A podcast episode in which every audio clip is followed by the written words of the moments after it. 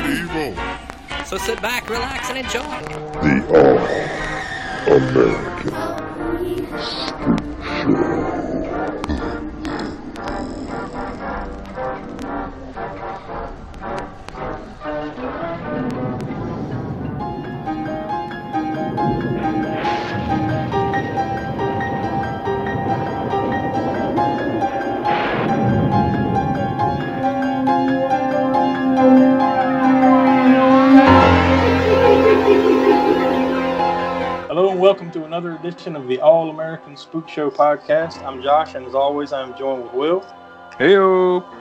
and the Professor Smoke. What's up, everybody? And this week we will be discussing uh, certainly a, a classic, um, I I guess, cult, somewhat um, horror classic. Um, and it's got all the legends behind it too. Uh, 1982's Creepshow. It doesn't get much uh, much better than this in terms of like the people that that are involved and uh, what came out of it. Um, Absolutely. Yep. yeah, I mean, you got George Romero, you got Stephen King, you got Tom Savini, uh, and a handful of well-known uh, actors and actresses in this movie. So it's it's a uh, it's a nice time capsule of horror. Will, is this? Have you seen this before? No, it's the first time I saw it. Really? Yeah. Because I don't remember whether we addressed that or not in the last episode. But yeah, so I figured at some point you would have seen it. But uh, Smoke, of course, I know this is the first time you've seen it. What was this word? Oh, creep. Yeah, I kind of heard a little bit of something about it. at some point in the last a- 40 years. Yeah, this is actually the uh, the first movie that we're doing of probably one of my absolute. I, I might, might pretty much could say my favorite director in the horror genre, uh, George Romero. So, Yeah, so that's right. to- Yeah, we haven't we haven't done any uh, George Romero movies yet. Yeah, that's the You're first right. And, Has he uh, done anything besides this? no, Okay. he, he was just a one, a one-time hit wonder, uh, little little indie horror guy that you know never heard of again. Oh well. but at least he had this one. I've never been to a private screening of a of a of a movie where he was doing a Q and A. No. Yeah, where, where he was actually in attendance. No, no, we didn't see that. yeah, we went and saw. What was that we saw where he was when uh, he Uh, was, Dawn of the Dead and the Crazies. Yeah, the Crazies. That I couldn't think of the first one. Yeah, it was Yeah, the see, y'all- Crazies. Yeah, I got to see that whenever I moved from Charlotte because that, that was the year I forget. I think it was either 2010 or 11, right? Or maybe 2011. Somewhere in there, anyways. I just moved there. out of Charlotte when that happened. I'm like, really? Seriously, I Yeah. just moved and this happened. I, mean, I had I did get a chance to meet him again, like at a Mad Monster party in Charlotte here a few years back. Nicest guy you could ever hope to meet. Yeah, that, that was pretty cool. But didn't he like have to bail or something halfway through it? There was something. Yeah. Uh, It was when he had was just got something else. approval and apparently had to immediately start uh, uh, filming Diary of the Dead. Yeah, that's what it was. Ah, Yep. Yeah. That he basically had to bail like midstream. Yeah, I think like he like immediately left and went straight Wow. to Canada. That was still pretty cool though to be able to uh, watch both those movies on the big screen and you know and uh, and a crowd that obviously loved it. You know, loves that stuff and everything, and have him there, and that was that was a cool experience. Especially now that he is uh, he's no longer with us, so that makes it even more you know a little more special. You know. Don't worry, he'll come back. but anyways, yeah. So we're uh, watching the this week. We're uh, going to be discussing the rare collaboration between some uh, horror greats here with uh, Romero, King, Tom Savini, and a handful of others. So back to what I was saying, Will. Uh, so this is the, la- the first time you've seen it. hmm Um, what did you think of it? Your initial thoughts of this? Uh, it had a lot of famous people in it. Smoke back to you. Uh, I, you know, I, I of course I didn't see. it. I was I would have been too young to see this in the theater. I guess my first experience seeing it was it had to have been one of the movie channels, probably HBO or or something before because it was also I remember it came out in what eighty two. Not sure when it probably hit the movie channels, but we didn't have a VCR until probably eighty three or four or so. So I know I probably saw it on one of the movie channels first. And, yeah, uh, this this was released in theaters November twelfth of nineteen eighty two. So I would imagine it was probably back then. You know it took longer.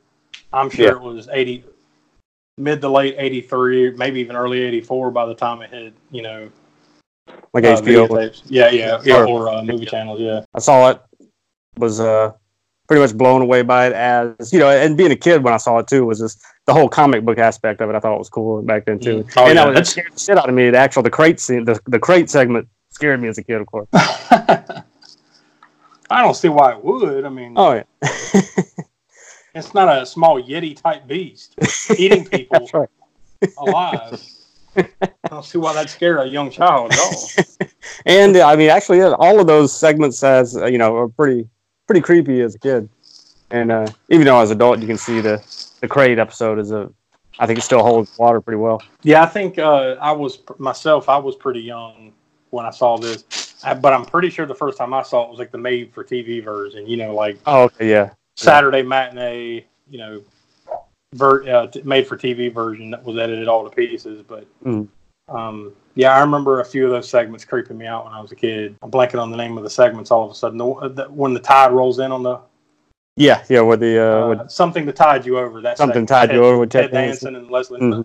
Now looking back on it, it's like you know you got two comedy guys oh yeah, this segment, but when I was a little kid watching it, you know, it creeped me the hell out. You know, yep, and of course the uh, uh, the first segment, uh, Father's Day. yeah, yeah. Uh, Where's my cake, Bedelia? That Where's that cake, you bitch? yeah, that scared the shit out of Yeah. me when I was a kid. And then, Yeah. and then slamming that cane and everything into the table. yeah. So, but overall, I think you know, you know, just our first uh, initial uh, viewing of it here, or our first initial reactions. I'm sorry. I think we all enjoyed it. Um, so, I guess uh, before we go any further, here's the trailer for 1982's Creep Show. Coming soon.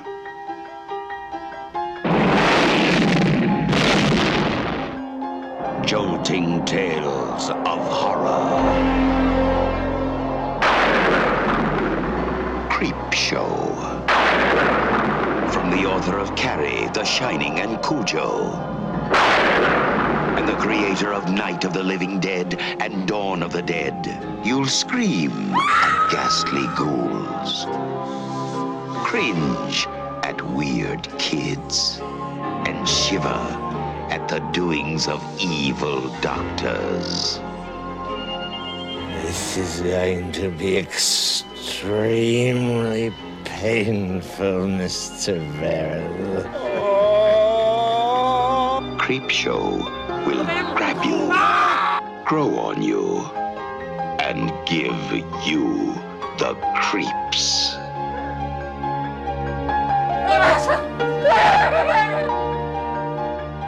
No, this is going to be an entirely new experience.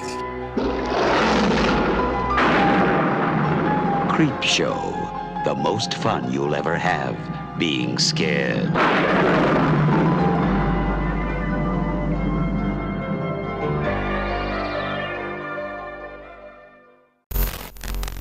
And that was the trailer for Creep Show. So I guess uh, you know before we go any before we go into any of the uh, the background or you know go into the uh, ins and outs of the movie, uh, you guys been up to? Have you seen anything lately? Been up to anything interesting lately? Uh, Will? I got to go see uh, it, chapter two, I guess, or the end, however they're Mhm. phrasing it now. I think Thought it it's was pretty good. chapter two. Yeah, thought it was pretty good. I went to an uncomfortable theater to see it, but past that, it was it was good. We just talked about it chapter one in the in the last episode. So Mm-hmm. uh, Smoke, did you get a chance to see it? I did. I did get to see it, and uh, So I'm we saw it in the comfortable got to see it. theater, but but I don't know. Did you see it in at Bush River, Willie? The- no, we uh, we went over- to Park Terrace. Oh, They okay. had uh, yeah, they had just updated that uh, AMC, Mhm, okay. and Yeah, uh, that's like an older uh, theater here in Charlotte that uh, used to be like a mom and pop type joint, and it closed down. They reopened it as like an AMC classic. yeah, except uh, when they when they put in all the new stuff, they put in the the narrowest seats in any theater. Uh, the leg rests were made out of solid rock, uh, and that that added up to a really fun three hour watch. That might that, that might have something to do with the fact that the theater's like over 50, 60 years old, something like that. So maybe there was only so much they could do in the remodel. Maybe Eh. I don't know. Yeah, I think all those chairs were new.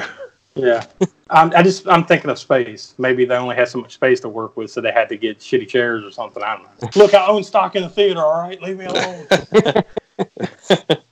Yeah, we did have one over here that I I forget what it was before. It was an older theater, but they AMC did buy it and remodel it. But they did put in those, you know, the recliner seating, and they made one of the theaters a prime. I don't know if it, I'm sure y'all been in a theater that's had a, uh, the prime seating, right, where it's like rumble seats and Oh no, know, we've never uh, been in one of those. We Um, have, uh, uh, I think it's the Regal. It's one of the Regal theaters here in Charlotte that has that, Hmm. but I haven't seen a movie with that Oh, yet. okay. Yeah, that's pretty cool. It, it's it, we, we have the. I mean, of course, it's extra. You know, we- we do that AMC membership thing where you pay twenty dollars a a month and you get to see three movies a week, and they Mhm. don't put any stipulations on whether it's a three D movie or you know Prime seating or IMAX. Although unfortunately, we don't have an AMC IMAX theater Mhm. where I'm at. But they do have the Prime, and that's pretty cool, especially if you don't have to pay the extra for it. You know, it's recliner seating, and it's got the uh, rumble. Anytime there's like a bass, you know, type scene, an action scene or whatever, the seat rumbles. So. That's pretty cool. Pretty- Yeah, I, I intend on trying to take advantage of that one of these days when I can actually get out and see more movies on the regular again. I'd like to Yeah. get like one of those AMC passes or the Regal passes, you know, where you can go to the movies basically like every day, right? Oh yeah, yeah, Yeah. yeah. We started out with that movie pass, of course. Whenever that, basically, not when it first started, because I know movie pass was like pretty expensive when it first started, and it was kind of a select thing where you really had to be seeing a lot of movies to take advantage of it.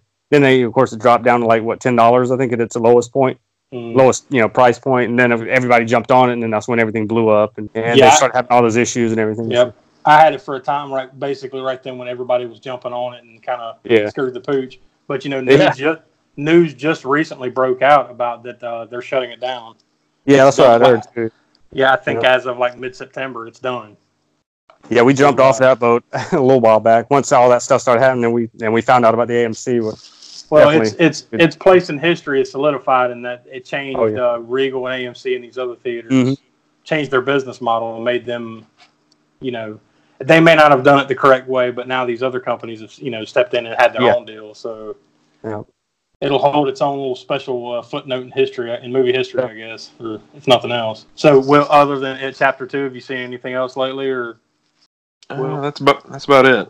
yeah, smoke you? No, we, we didn't have hadn't had a whole lot of time, unfortunately, for the too much movie watching. So yeah, it was just chapter two that I can think of in recent memory since the last I- time we chatted. About the same here, except I haven't been able to watch it chapter two. Uh, I didn't get a chance to. I didn't even get a chance to go see that yet. Although I will. Uh, so, anything else to add before we uh, start diving into the, the background and ins and outs? I think we're up to date now, right? Although I think I, although I may have mentioned it in one of the other episodes. I did see scary stories to tell in the dark. Might have mentioned that on one of the other episodes. I can't remember now. I think so. But Yeah, that was that- good. If I did yeah. mention it, that was good. the, the turnaround on these things, as far as like when they're shown in the theaters to, uh, you know, being released digitally or on Blu-ray, they're pretty quick now. So I'm sure Mm. Yeah. that'll be coming out sometime between, probably between now and Halloween. Yeah, that's the Um, other thing I was I was mentioning. I was talking to somebody about that too. Was uh, I almost miss the old school days of even though I mean like it's pretty cool. The stuff turns around pretty fast. It seemed like you know you see it at the theater. If something you really like, you're kind of waiting a little while, and you finally get the you know home video release comes out. Like I said back in the day, hmm uh, or even not even not not even that you know far back really. Uh, even in the days like when Blu-ray Blu-ray first hit, you know before streaming was as huge as it was hmm still had that waiting period there before you get it, you know, on on video or whatever on streaming. Yeah, they definitely. I mean, unless it's a really big, big, huge hit, they seem to kind of, you know, like say uh, Avengers Endgame or whatever. They seem to wait a little bit longer for those. I guess because yeah. they probably play in theaters longer. But Yeah, the smaller, the smaller movies, they usually have what generally less than a month run in theaters, and then a month or two later it'll be on uh, digital or Blu-ray. So oh, and in some cases they almost come out simultaneously. yeah, some, yeah, some of the smaller releases they definitely do.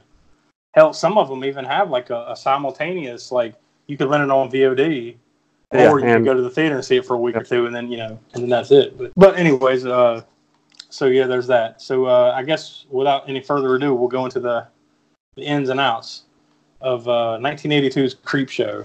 Um, Creepshow was released November 12th, 1982 by Laurel Entertainment and was distributed by Warner Brothers. Um, its total runtime is two hours, pretty much two hours flat, really, maybe a few seconds. Surprise, surprise, it was rated R, and it had a budget of $8 million. And best I can tell, it grossed about $21 million. Yeah, that was like the cumulative worldwide gross. And that opening, and it opened uh, November 14th, 1982. That opening weekend, it made $5.8 million. So it had a pretty good opening for uh, you know 1982. It sounds you know I, I didn't pull up all the comparisons and everything, but that sounds like it's a halfway decent opening. I'm pretty sure guess- it was uh, George Romero's most successful film too, as far as financially. You know, his biggest film up to that date. Pretty sure it was his most financially, you know, box office success than any other one that he did. Yeah, I thought I saw somewhere that it was like his first number one movie or something like that. You mean the week that it came out? Yeah. Yeah, you're probably right. I, I didn't uh, go too uh, far into the uh, research on that, but that sounds about right. Yeah, no, I found it right here. It was George Romero's first number one film at the box office. But then again, I mean, like up to this point, he uh, what had he, what had come out at this point? Smoke, you know, around this. Uh, at this period? point, it would have been, of course, you know, his first one, Night of the Living Dead. Uh, He had a couple of like really low budget independent ones that really didn't even see much distribution. I think like uh, one that's called "There's Always Vanilla," which is a, not even a horror movie; it's a drama. Mhm. And, uh, there was Martin. That was I don't know if y'all seen that one. That was a love that one. I think that was a pretty underrated one. Mhm. Uh, vampire related type movie.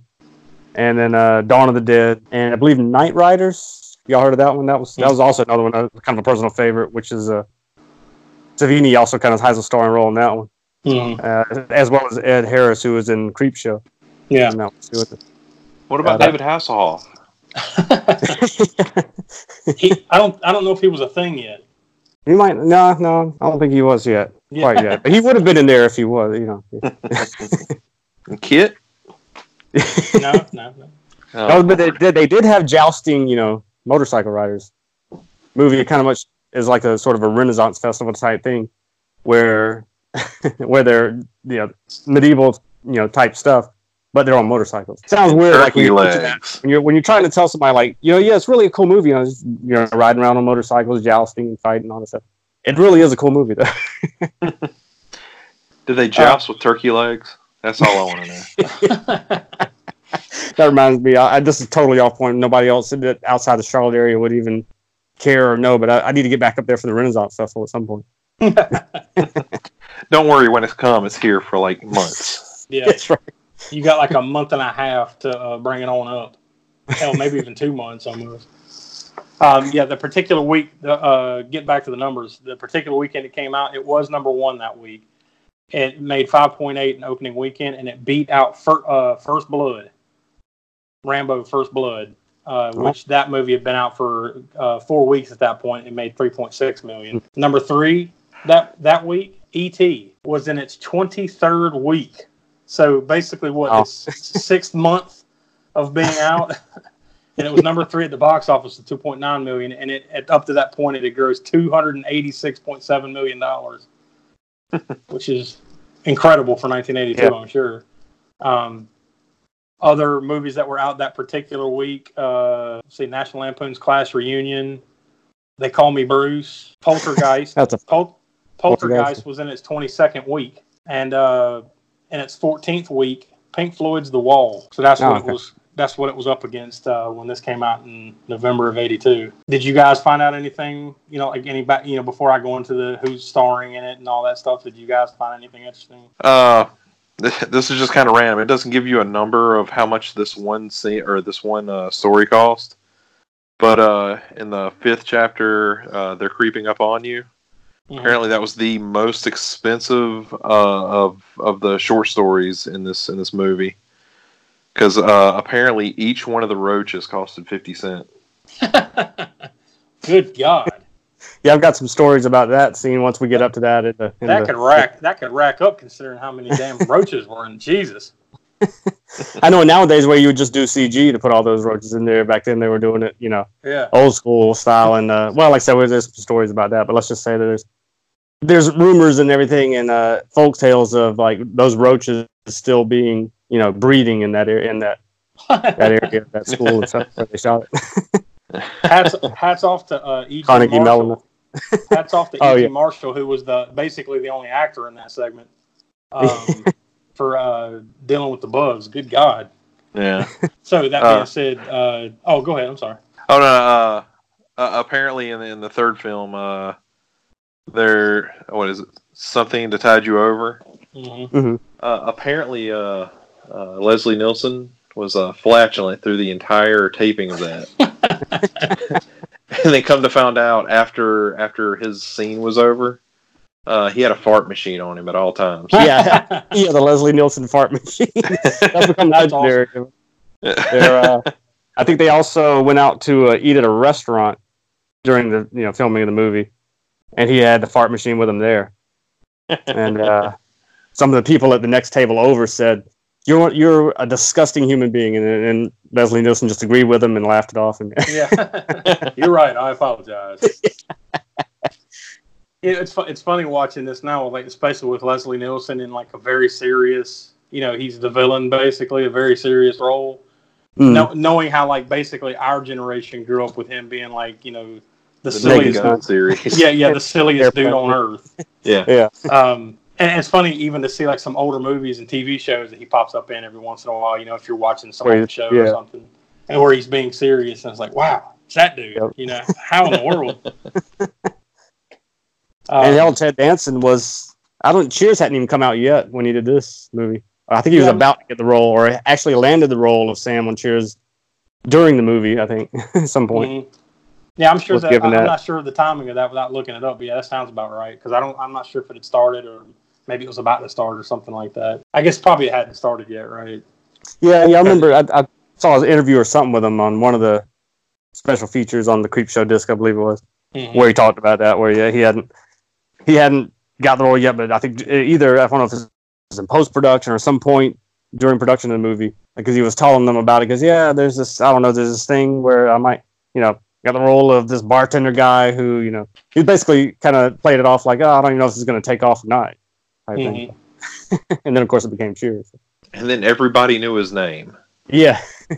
Um, so this movie stars uh, uh, tons of stars, but I'll just kind of go down through the list of the ones that you would uh, definitely know. Hal Holbrook, who's you know still kicking. He's uh, he was born in 1925, so I don't know exactly how old that makes him, but he's up there.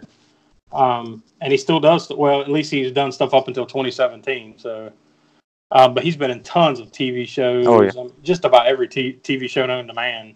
Just about. he's had some small part in it. Yeah, you Um, probably couldn't have grown up in the hell. I don't know, going all the way back to whatever, sixties, seventies, and eighties, nineties for sure, without even you know, without Yeah. knowing who he was. yeah, without seeing this dude in something, in some small role. Um, I remember him even in MASH or something like that. Uh, but uh, he's probably best known for like you know maybe for this. He was in uh, All the President's Men. Um, more recently in uh, 2012's uh, Lincoln. Um, Yeah. But more famously, as far as for our audience, he was in The Fog. He was Father Malone in The Fog. Mm-hmm. um, which we'll definitely get around to that sooner Oh, or later. Because that's that's one of my favorites right there. That's that's top twenty five for me, man. I love that movie. Will, have you seen that one, The Fog? John I'll- I'll take that as a no. Honest, honestly, like some of- some of these older older horror movies just kind of blur together for me. Yeah, yeah. Oh yeah, you I- start watching it, then you realize, oh yeah, I did see this one. Yeah. Yeah. And you may you may have too. I mean, they, they, that was one of those Saturday matinee movies they used to play Mhm. all the time back in the day. So there's a chance you probably saw it. Uh, Between between that and working at a video store, I've seen a ton of stuff. I just don't remember seeing a ton of stuff. And uh, yet another connection to the fog is the next star of the movie, Adrienne Barbeau, uh, who was also in the fog with Hal Holbrook. Yeah, she's a bit of a scream queen in her own right too. Oh yeah, yeah. I a horror mean, you, movies you- herself. yeah, you'd know her from uh, obviously this, The Fog. Uh, she was in Escape from New York. Oh, yeah. Um, Swamp Thing. yeah, Swamp Thing. That's right. Yeah, the first one. Uh, was she was she in the second one? I can't remember if she was in the second one. You know, the second one I have not seen, of course, nearly as many times as I've seen the first one, Yeah, and. I might have only seen the second one once, but I Um, can't remember um, if she was in or not. Yeah, I'm looking real quick. I don't. Uh, I don't see her. Yeah, I don't think so. But she was also in Back to School, the Rodney Dangerfield movie. Oh yeah, yeah. Now, Will, I know you've seen that one at least, right? Oh yeah, Yeah. um, isn't that the one where uh, where he, he's like a uh, where he has to go back a to college swimmer or something like that, yeah. or a diver Yeah. or something like that? Yep. Yeah, yeah, or at least that's a part of the movie. Yeah, like Yeah. uh, yeah. he goes back to uh, college or yeah, it's college. yeah. because the son goes back, backwards. I don't know, some convoluted plot, but it's just an excuse to get Rodney Dangerfield to do stupid shit. But it was hilarious. Oh yeah. Um, so yeah, anyways, back to Adrienne Barbeau. She was so she was in those, and I mean tons of others that you probably remember, including the Cannonball Run. Oh yeah. She was actually, uh, I'm just looking through her uh, filmography here. She was actually a voice in uh, the Thing. She was an uncredited voice on, uh, of the computer in the Thing. Oh nice. So another uh, John Carpenter connection there. The movie also stars, let's see, Leslie Nielsen, who we just spoke about. Um, you you remember him, of course, from Airplane, all the Naked Gun movies, um, Forbidden Planet, um, tons of uh, just silly, over the top uh, comedies. You know, from the late '90s into the early 2000s. Can't I am forget Dracula. Dead, loving it.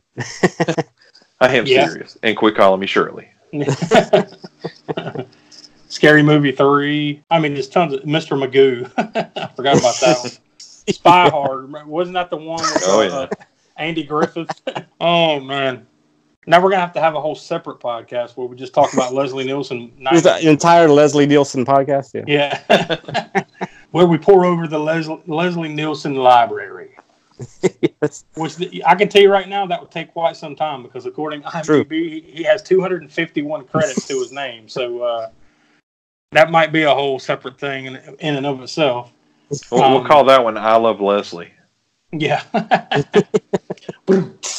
It also stars Ed Harris, who, you know, um, ha- has somewhat of a small role in the first little segment. You know, he's not in it very long, but you'd know He has him. from- a dance scene in there too. yeah, one of the worst dance scenes ever. Uh, it's right up there with uh, what's his name from uh, damn Back to the Future. You know, Marty's dad. Uh, Crispin was the actor's name? Crispin Glover is dancing in uh, Friday the Thirteenth, the final chapter. Yeah. I don't know. This might be worse, man. He's clearly, he's clearly like, it almost looks like they're not even dancing to the music. Like they just told him, like, all right, dance, and then they just kind of like flail around, and then they and then they just put in some cheap ass disco music, you know, to, later on in post. All right, y'all dance the shag. All right, now here's disco. um, you know Ed Harris from a ton of things, including the Truman Show, um, Pollock, uh, Apollo 13. Um, I mean, the list is pretty thick. I mean, the dude's been in a ton of stuff. National Treasure, Book of Secrets, Radio, The Hours. Oh, so, well, I would say recent. I, it's not really recent now. I guess it's been a number of years, but David Cronenberg's History of Violence. hmm Yeah, but uh, up to the point, up to this point of Creepshow, though, he hadn't been. In, he had been in a handful of things, but not a lot of Mhm. things. Like Yeah. up to that point, he had only been in a bunch of TV TV episodes of TV shows, handful of TV movies, small roles in uh, feature films. But th- this was pro. I wouldn't say this was a breakout, but this is probably one of his bigger, first bigger roles outside of maybe Knightriders. So also starring in uh, in, in the movie is Ted Danson, uh, who uh, I don't know if anybody's ever heard of this guy before. Uh, Big up and comer. Yep, yep. Uh, up and coming indie film guy. Um, I mean, like uh, he was in Cheers, and uh, he had that long run on that show Becker. Um, He's in uh, the Good Place right now. Yeah, yeah. That that that's been on. I think that's like kind of like a finite series though. Like, Yeah, yeah. I think this like a- is the last season coming up. yeah, I think it's got like a set amount of uh, like it, it has an ending. So yeah, it's about to end up. Um, Yeah, my But he- wife got me uh, watching that. That's a really good show. wasn't he in the uh, Three Men and a Baby? Oh yeah, Oh yeah, yeah, yeah, yeah, three, yeah, three men and a baby. Uh, I mean, tons of stuff. Uh, mostly TV, but he's been in a ton of uh, uh, movies and whatnot as well. Um, and of course, it also uh, has Stephen King himself in it, who uh, you know writes these little short stories that you may have heard of. Uh, his uh, what he only he only directed one movie, right? Maximum Overdrive. Yep. His first and only time. Yep. Which we'll get to, I'm sure, sure at some point. That movie, when it came out, and I guess now too, uh, it's probably got more, you know, a little bit more fan base behind it now than when it came out. Because I know when it came out, it kind of got equal amounts of being shit on and people loving it. hmm so, me personally, it's a, it's a, it's one I really enjoy. So. He actually has, uh, according to IMDb at least, he has 25 acting credits. Now, most of those are his own works, of course, but he was in Knightriders. Of course, this, I mean, he has, you know, one of the, one, basically one whole segment to himself. Um, in this one, The Lonesome Death of Jordy Verrill. He's uh, he's got a bit part in Maximum Overdrive, which, like we just said, he directed and uh, wrote and everything. He has another segment in Creep Show too, as well, which I'm sure we'll get to eventually. And then you know a bunch of other stuff that he's had. He has bit parts and things that he wrote for the most part. I'm just looking through the list. He actually had a, uh, an appearance in an episode of Frasier. That's random. I know that. Never so saw yeah. that episode.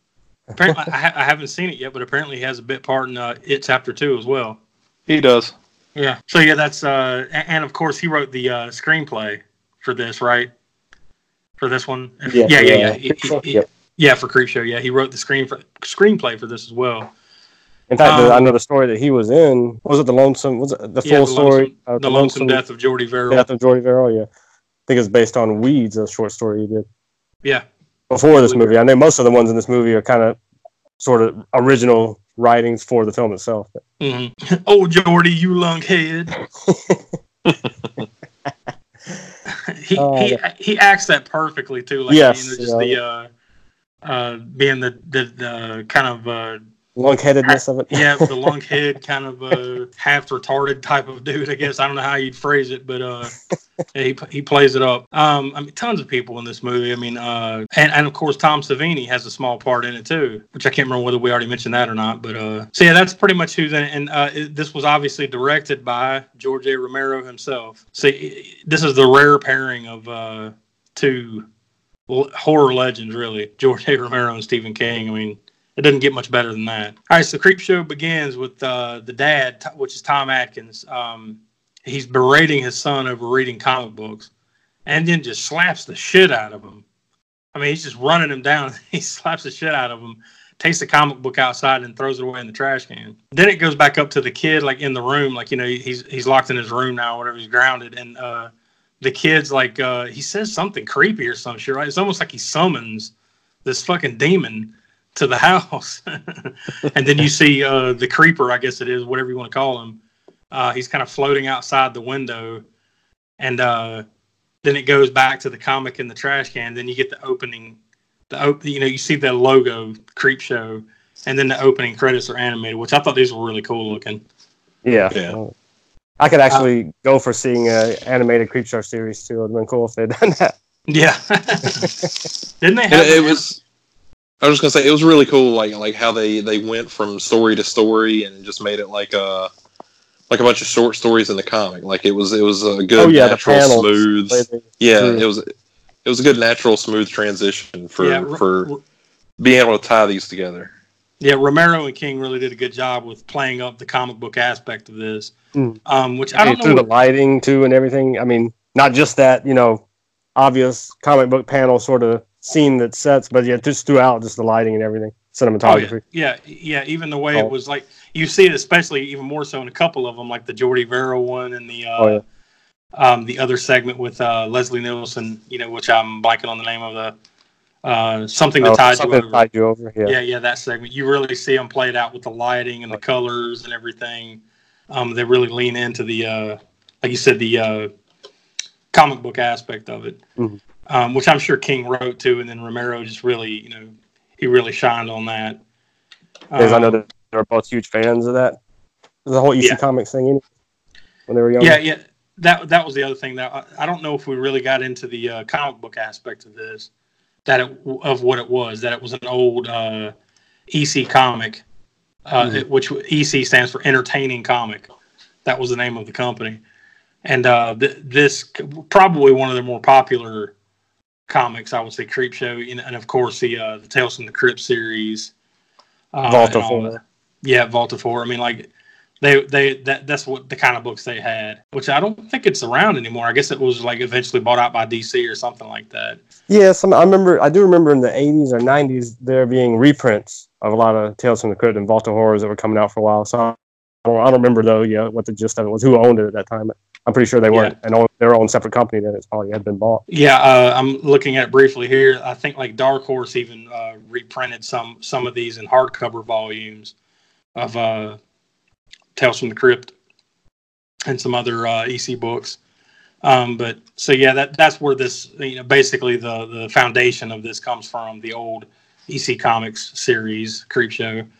Um, so anyways, back to the movie. So like the dad throws the uh, comic out, and now you see the opening credits with the animated creeper and all that. Um, then you see the title. It, it moves in on the comic page, and it says Father. The, this segment is called Father's Day. Um, cool comic book transition. You know where like you see a panel of like a family sitting around, and then it just kind of slowly dissolves into the real family standing there. Yeah. Um, this is the uh, they're called the Grantham family, and they're standing there with Hank Blaine, which is uh, Ed Harris, and uh, they're talking about uh, Aunt Bedelia, who supposedly uh, killed her dad. She's on her way to this little family gathering, and she supposedly killed her dad seven years earlier. Then you see the the comic book flashback of uh, um, Bedelia's uh, boyfriend being killed by her dad, basically, right? So she comes in and uh, in a fit of uh, rage about this. She kills her dad. She comes up behind him with a marble ashtray and just bashes his head in and kills him. Um, what was he sitting there uh, bitching about getting his cake or something, right? Yeah. Yeah. Yeah. Where's, Where's my my- cake? You bitch. and uh, so ever since then, she comes home every Father's Day since. I guess just to make, check and make sure he's still dead in the ground. I guess you know, kind of just uh, drink her sorrows away or whatever. So then it shows her arriving, and uh, she goes out to the graveyard, and uh, she actually hears her dad saying, "Where's my cake, you bitch?" and uh, then then that's when you actually see the flashback of her killing her dad. Um, she's just cursing them and everything, and then all of a sudden a hand comes out of the ground, and uh, he asks, "Where's my cake, Bedelia?" and then just chokes her out, kills her right there. Then Hank, uh, the the uh, one of the the girl, uh, her boyfriend, he's out smoking, and uh, he's looking for because Bedelia hasn't come in yet. It's nighttime now, and they're all waiting on her to eat. So he's uh, out there smoking, and he's looking around for her, and and he walks out to the graveyard. Uh, then he sees the bottle of Jim Beam on the ground. He he leans over to pick it up, and then he trips into the grave. And then he, as he's laying there, the tombstone moves. It just kind of keeps moving, and he looks over, and then Bedelia's body, Aunt Bedelia's body, just kind of rolls over and is right beside him. Then you see like the corpse of uh, the dad standing like down down at his feet or whatever. And I, how's the tombstone moving? That's the part I didn't connect here. Like, is he, is the dad just like you know the the corpse dad? Is he pulling? Yeah, yeah. Like, does he have some kind of power where he's pulling it, or is there something else behind it pushing it? I guess it doesn't matter. But either way, the tombstone just falls over on Hank. He's dead. Sylvia, uh, I think is the uh, that's the older lady that's inside the house.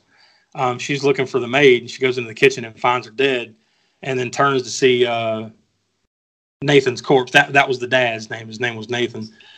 Uh, she turns to find Nathan's corpse standing there, and he and he just grabs a hold of her and snaps her neck. Whap! She's dead. Then Cass and Richard, which is like the the spoiled kind of like kids or whatever. They're not kids, but you know what I mean, like twenty something, whatever. The spoiled rich kids. Um, they come in, they're like they're still looking for now. No no one's around, so they, they start to search around. They go into the kitchen, uh, and then a corpse walk in. A cor- the corpse walks in of uh, Nathan, and he's got Sylvia's head on the platter with like candles sticking out of it, and stuff, and icing and stuff. I found my cake. Happy Father's Day. And they're just ah! and it's kind of like a freeze, you know. Yeah, and then then that perfect transition out to the comic book panel type thing. Yeah, yeah. What did you guys think of this first uh, segment? Very entertaining. Yeah, it was interesting. Like, like I didn't know what I was exactly getting into when I started watching this. So Mm. just kind of sets the table. For you, the listeners of the All American Spook Show podcast, Audible is offering a free audiobook download with a free 30 day trial to give you the opportunity to check out their service. Will, uh, you got any examples of some stuff maybe people can uh, go and download with their Audible trial? Uh, well, I'm on the website right now. They've got the complete fiction of H.P. Lovecraft. They've got uh, it looks like two different omnibuses of uh, his stories. Uh, I mean, yeah, there's a there's a ton of stuff on, uh, on here. Uh, Dream of the Witch House, uh, the case of Charles Dexter Ward. Uh, it looks like there's about 47 different books you could download. So any any fans of uh, Reanimator that are listening, uh, that's the guy that wrote that. So you you know, there's tons of that that of his stuff available on there. The new Stephen King novel, uh, The Institute, is available, and I'm pretty sure just about every Stephen King novel is on there. Like literally thousands upon thousands of books uh, for you to choose from with your free trial. So to download your free audiobook today, go to audibletrial.com slash spook. Again, That's audibletrial.com slash spook show for your free audiobook. So we move on to the next segment. This one's called The Lonesome Death of Jordy Verrill. Now this one's just like like I said, it's literally pretty much a one man show of, Stephen King. He's Jordy Verrill. And uh, he's kind of standing out in the yard or something. He sees a meteor crash. And then he says, Well, I'll be dipped in shit. and uh, there's a lot of funny little like things he says throughout this whole thing. Um, then he, of course, he leans down and he touches it. He touches the meteor because you know there's in a little crater there in his yard. And then then he has like this dream sequence of uh, going to the Department of Meteors and how much money they'd give him, you know, for bringing it in. And then he looks, he, he kind of snaps out of it. And he looks down at his finger, and his finger has like these big water blisters like popping up on it. So then he goes and gets like a bucket of water or something, and he pours it on top of the meteor, and uh, it cracks open, and like this blue liquid comes pouring out. And he's like, "Oh, meteor shit." Uh, I think he has that line a lot when I was younger. As a kid, when I saw meteor it, shit. meteor shit. I still do. Yeah. uh, I think he has another dream sequence too of like how he just he just fucked up his payday or something, right? Like now he goes to Yeah, yeah, yeah. and, Nobody's gonna want to for a split meteor or a broken meteor. oh Jordy, you done fucked up now. um, so then like he goes into the house and uh, I thought this was funny how he's watching like some old WWF match on TV, and uh, you start to notice that grass is starting to grow everywhere and it's on his fingers too. Um, then uh, I guess he has a moment where he's about to call the doctor, and then he has like another little daydream of that the doctor's just going to cut his fingers off. Uh, so he's like, nope, nope, not calling the doctor, you know. So then you just see that this this this grass or fungus or whatever the hell it is, it's spreading and it's on his tongue too. I guess from where he was like licking his finger, putting his fingers in his Yeah. mouth. He falls asleep, and then when he wakes up, it's worse. Like now he's covered even more in it. He goes in the bathroom, starts ru- running the tub full of water or something, right? And then like he sees his, I guess once again he's like daydreaming, and he sees like uh, his dad in the mirror telling him not to get in the tub, but he decides to just get in anyways, and you can hear him like, "Oh, that's better." Uh, then it uh, you kind of fast forward to the next morning, and now you see that this stuff it's everywhere, and now he's covered in it, and uh, he picks up a shotgun, and it's something like, "I don't want to be." Well, he says something right, like, uh, "Don't let me be unlucky this one, just this once," or something like that, right? Yeah. And he he cocks the shotgun and, and like blows the top of his head off. And his Then voice is all wobbled because, because Yeah. of his uh, his Yeah. uh, voice box being plant now. Yeah, yeah. Don't let me miss this time. then uh, he, he blows the top of his head off, and then you see a sign outside, like a little road sign. Like now, now you see that this this grass Oh, yeah. or fungus It's or whatever is covering everything, and there's a sign out there that says Castle Rock, five miles. Um, and you know, just the grass is everywhere. But I thought it was a pretty cool little nod to, to Castle Rock. You know, the Stephen King, His fictional Uh, town. yeah, the little universe there. Um, so what what you guys think of this segment? I, I thought it, I thought it was fine. I mean, Yeah. I, I feel like like especially on this one, and I know that they were going for silly, but I felt like like this one probably more than than all all of the other uh, like little short stories.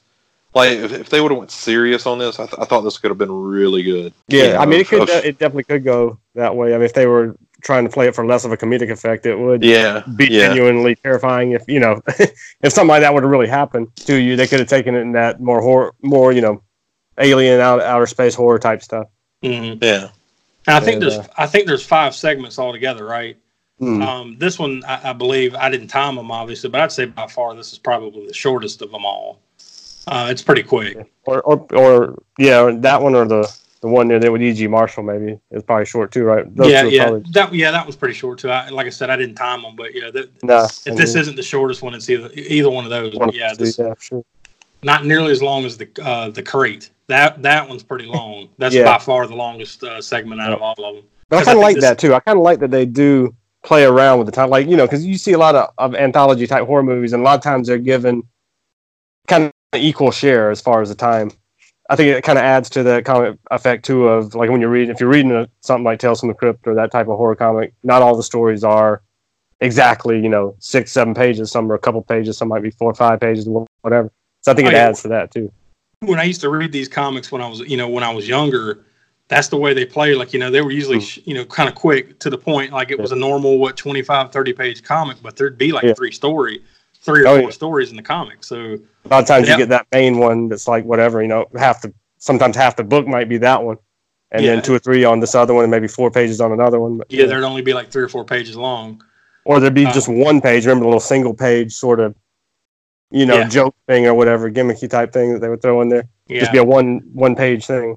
Well, there was almost always one page where it was like the crypt keeper or Yeah. creeper or whatever, you know, whoever like is quote unquote the host of the book. Mhm. You know, like uh, telling you what you're in for or whatever. All right, so we move on to the next segment. It's called Something That Tide You Over. Richard, which is Leslie Nielsen.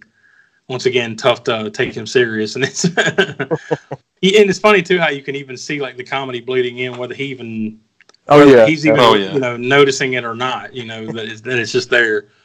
Um, And a lot of times too, if you'd never seen, I mean, you maybe if you had never seen him in Naked Gun or Airplane or any of those movies, and you watched him in this role, you you know you you might not necessarily until certain parts come up where he's blatantly, obviously being you know funny.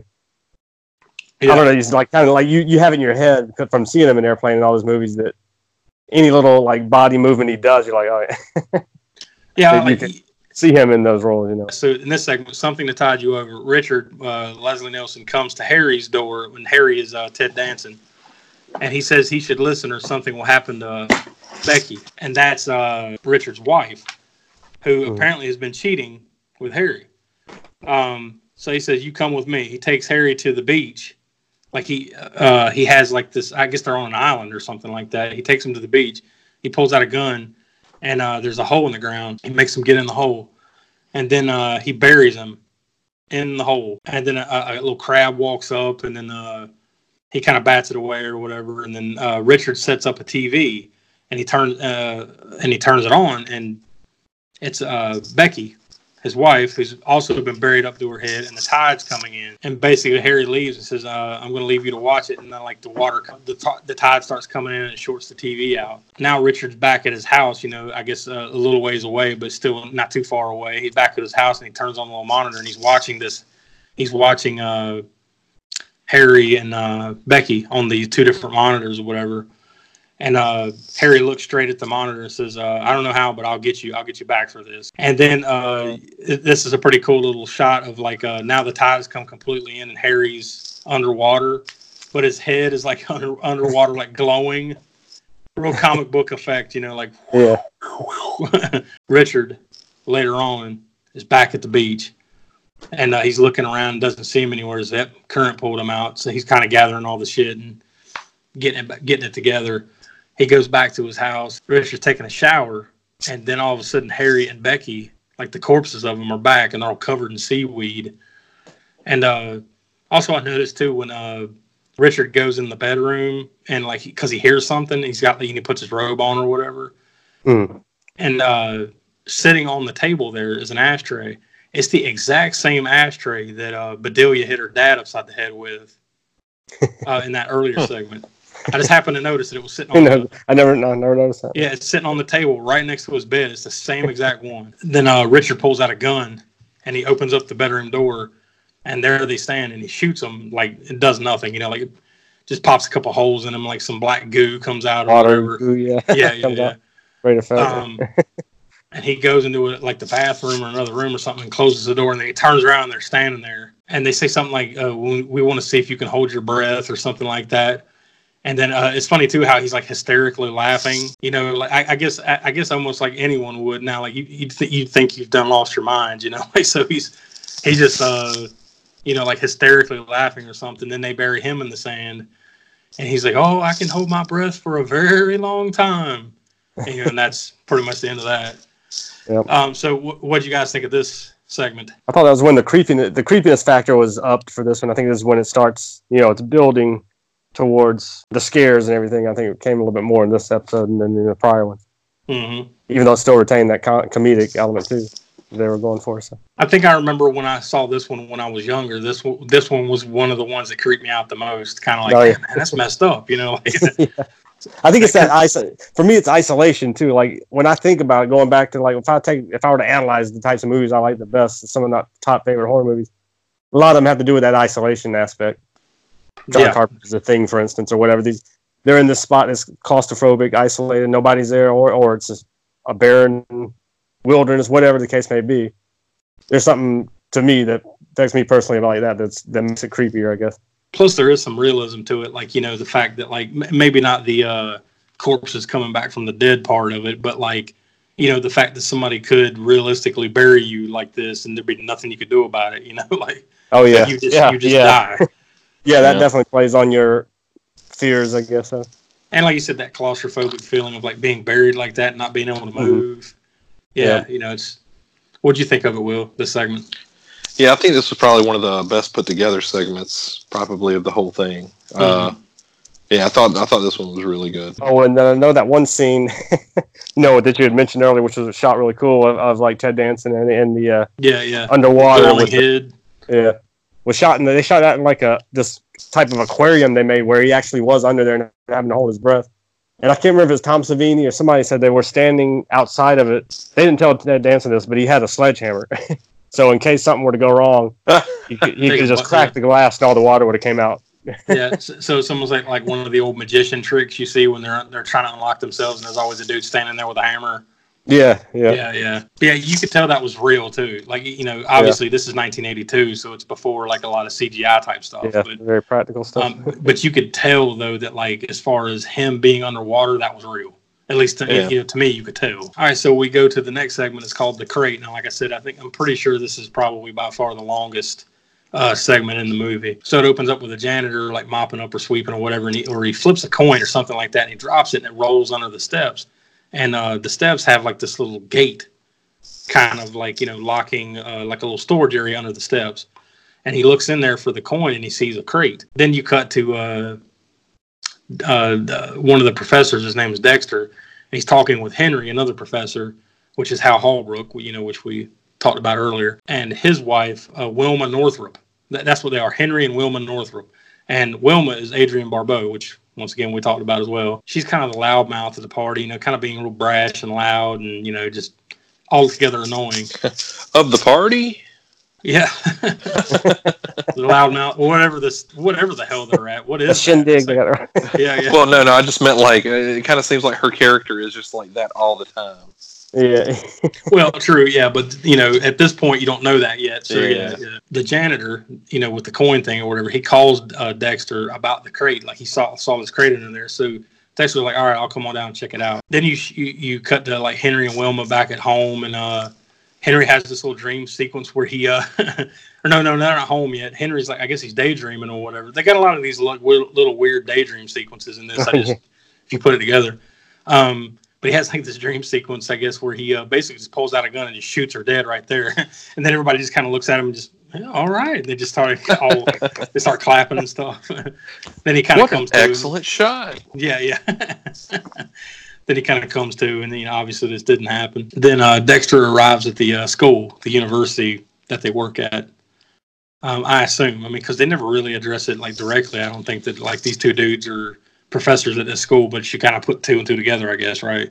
Mhm. Um, so Dexter arrives there to take a look at the crate. They they they go and take the crate and they kind of uh, start to open it, and then the janitor feels it move. Then back home, uh, Henry is uh, still daydreaming about killing his wife Wilma.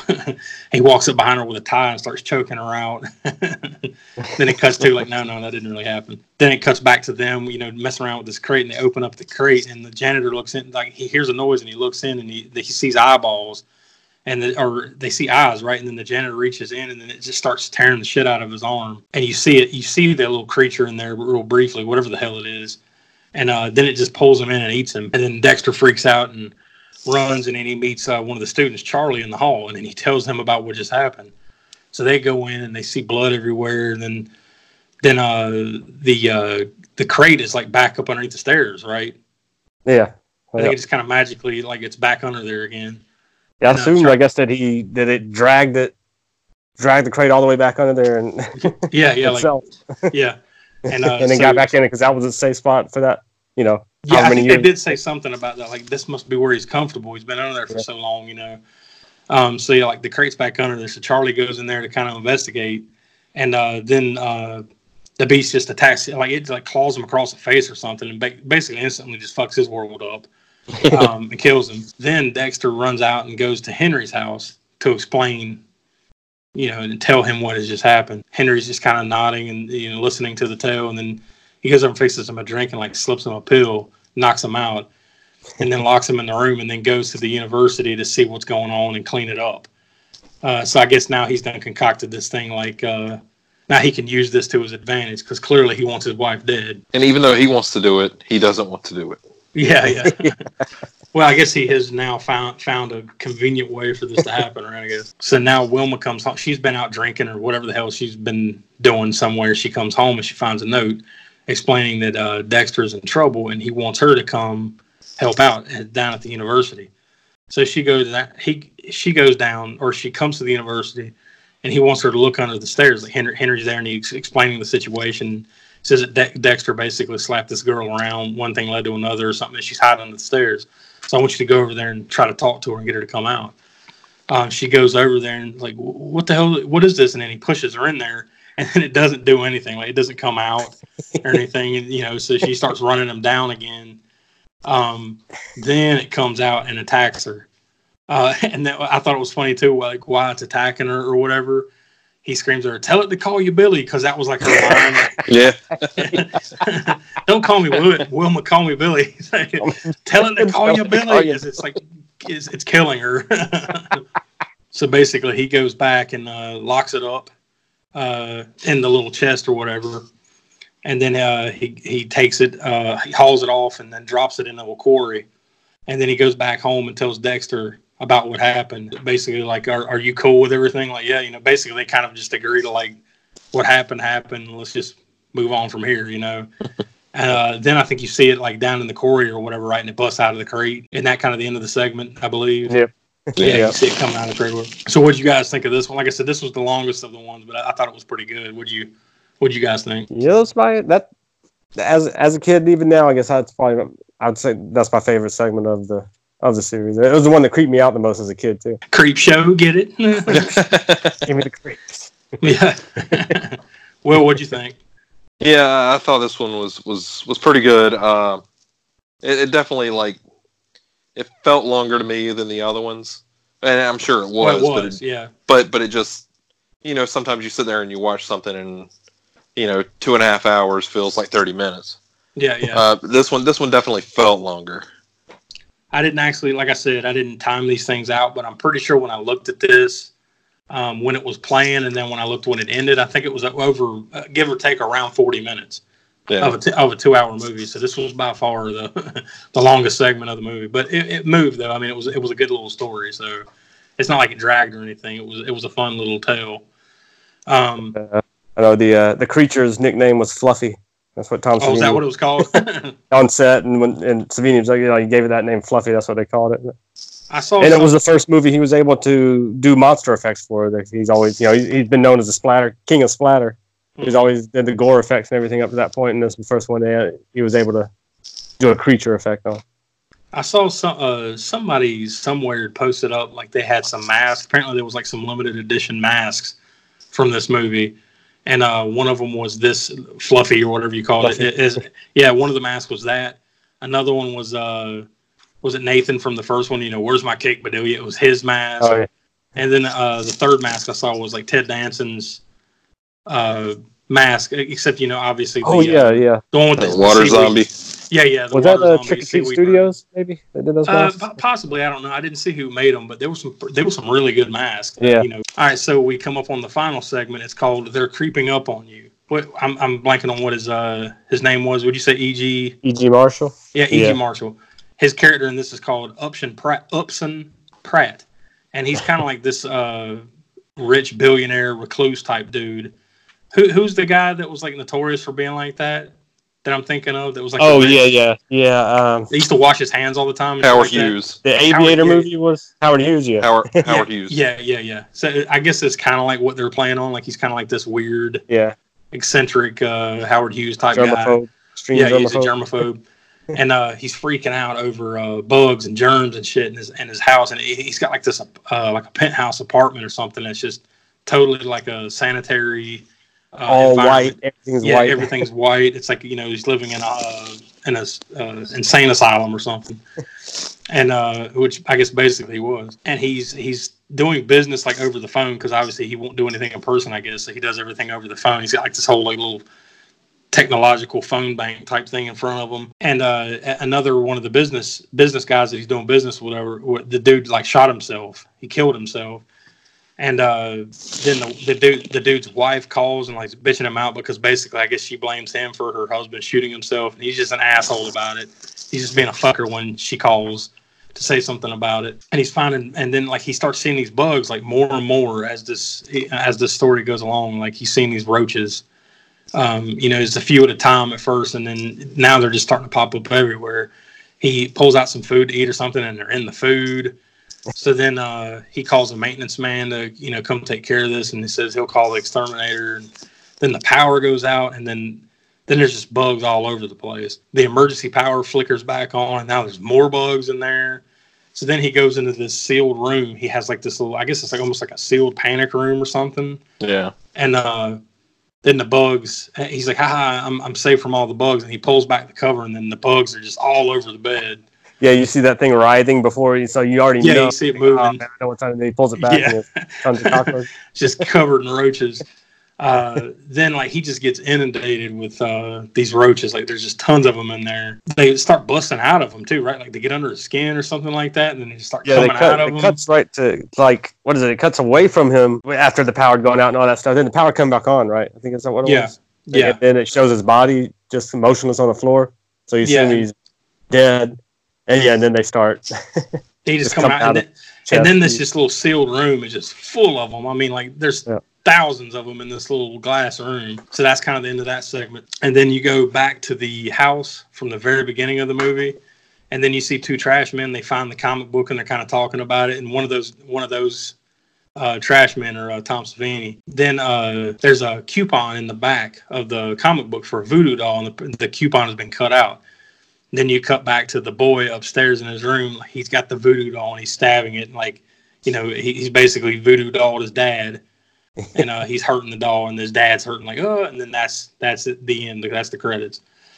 um, so what did you guys? I, I guess Will, we'll go to you first. What did you think of it? What's your star rating here? Uh, I, th- I thought it was. I thought it was pretty solid. Uh, again, like coming into this this movie, I, I wasn't. I was expecting it to be, I guess, a little bit more uh, suspenseful. Mhm. Uh, so I was kind of taken aback as I was as I was watching it. Uh, I'd say you know there are definitely some stronger segments of this movie.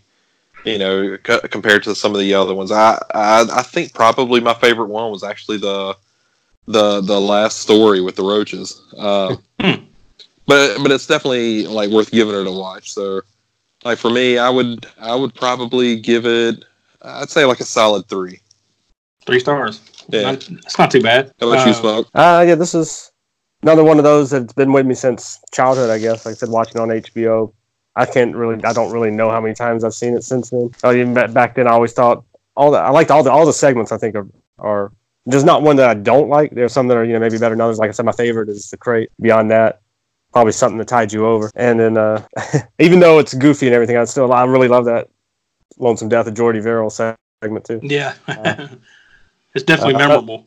Yeah, yeah, it's, it's definitely. memorable. like I said, it could if they could have gone seriously, or they could have gone in, the humor sec, the way they did with the humor, and then so it is entertaining and makes me laugh every time I see that one. And Stephen King in that role is over the, even though he's uh, playing it ham fisted and over the top, uh, makes it stick with you still. So uh, overall, the whole movie, that I think I'm going with uh, good three and three quarter stars. Three and three quarter stars for the three professor. Me, I think I'm going to kind of land in between the both of you. Um, I'm going to go with three and a half stars. Um, this is definitely one of my favorites. I, mean, I love this movie. I mean, I could watch it over and over again, you know, and I have many times over the years. I don't know which one's probably my favorite segment, though. I, I guess the one that I probably always remember the most is the very first one. You know, Oh, the, uh, the Father's Day. yeah, Father's Day. Where's my cake, Bedelia? You know, I can't tell you how many times. You know, I used to joke around with a couple of my friends back in the day with that one. Um, uh, so yeah, uh, I guess probably that one. But yeah, I definitely give this one a, a solid two and a half stars. Um, I would highly recommend it. You mean three and a half? What did I say? Two and I a think you said two and a half, didn't you? Oh, okay, yeah, three and a half. it's a solid two and a half. I'm a very solid two and a half. I'm, I'm all schizophrenic in the same sentence. Uh, yes, three and a half stars. I think what it was is I was looking at some other ratings or something like, and I just said what I saw. I think is what just Yeah. happened. Anyways, um, so yeah, we we as you can see, uh, three plus stars all the way across the board. So we all highly recommend it. With that uh, being said, that'll wrap up Creepshow. The next episode, we're going to be uh, discussing, uh, I'd say, one of the more modern classic horror movies, and and I think it's a a good time to do so. We're going to watch and discuss The Devil's Rejects from 2005 with the uh, recent death of uh, Sid Haig uh, and the uh, the current or upcoming, however you want to put it, because apparently they have multiple little small runs with the uh, opening roll of or uh, opening release. I'm sorry of Three from Hell. It's a good time to go back and uh, since we've already talked about House of a Thousand Corpses, um, we'll go back and discuss the Devil's Rejects, leaving into Three from Hell, because I'm sure once we all have a chance to see that one, we'll be discussing that pretty soon. Um, plus, it'll kind of be you know a tribute episode like we did with uh, the Hitcher and Rutger Hauer. We'll do this with uh, the Devil's Rejects and uh, Sid Haig. I think it's only fitting, you know, for a, dude that uh, did so much in uh, in the horror circles that we pay a little bit of a tribute to him. Going back Um, to early '60s, even. Oh yeah, yeah. He's he's uh, been in quite a he has quite a, a, a repertoire of uh, of acting credits so that, that we can discuss before we get into Devil's Rejects. All right, so uh, the IMDb synopsis for the Devil's Rejects is the murderous backwoods Firefly family take to the road to escape a vengeful police force, which is not afraid of being as ruthless as their targets. So uh, that's kind of a little precursor, you know, get your appetite wet for the Devil's Rejects. So if you haven't seen that yet, uh, go out and watch it. And uh, the next episode, episode 18, we'll uh, we'll be discussing it. So I guess with that, is there anything you guys wanted to add about Creepshow or or leave us with here before we sign off? Just make sure you have some cake ready. yes, and if uh, if you're ever handling, you know, hundreds of thousands of cockroaches, better not be squeamish. yeah. Well, because I've seen what E.G. Marshall had uh, those bug handlers were having to shove those bugs up into that latex corpse of E.G. Marshall, and uh, apparently they didn't go up the way they were supposed to, and a whole shitload of them came back down on the handlers, and, and they did freak out, even though they were That is- entomologists. yeah, that is nasty. All right, so with that being said, uh, join us next episode for the Devil's Rejects. So for uh, Smoke and Will, I'm Josh. We are the All American Spook Show. Take it easy, guys. Peace. Later, ghouls.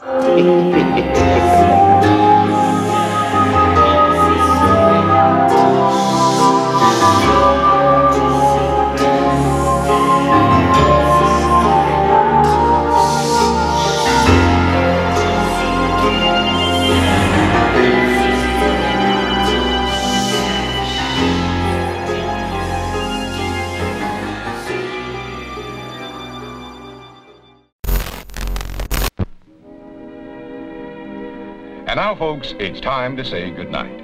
We sincerely appreciate your patronage and hope we've succeeded in bringing you an enjoyable evening of entertainment. Please drive home carefully and come back again soon. Good night.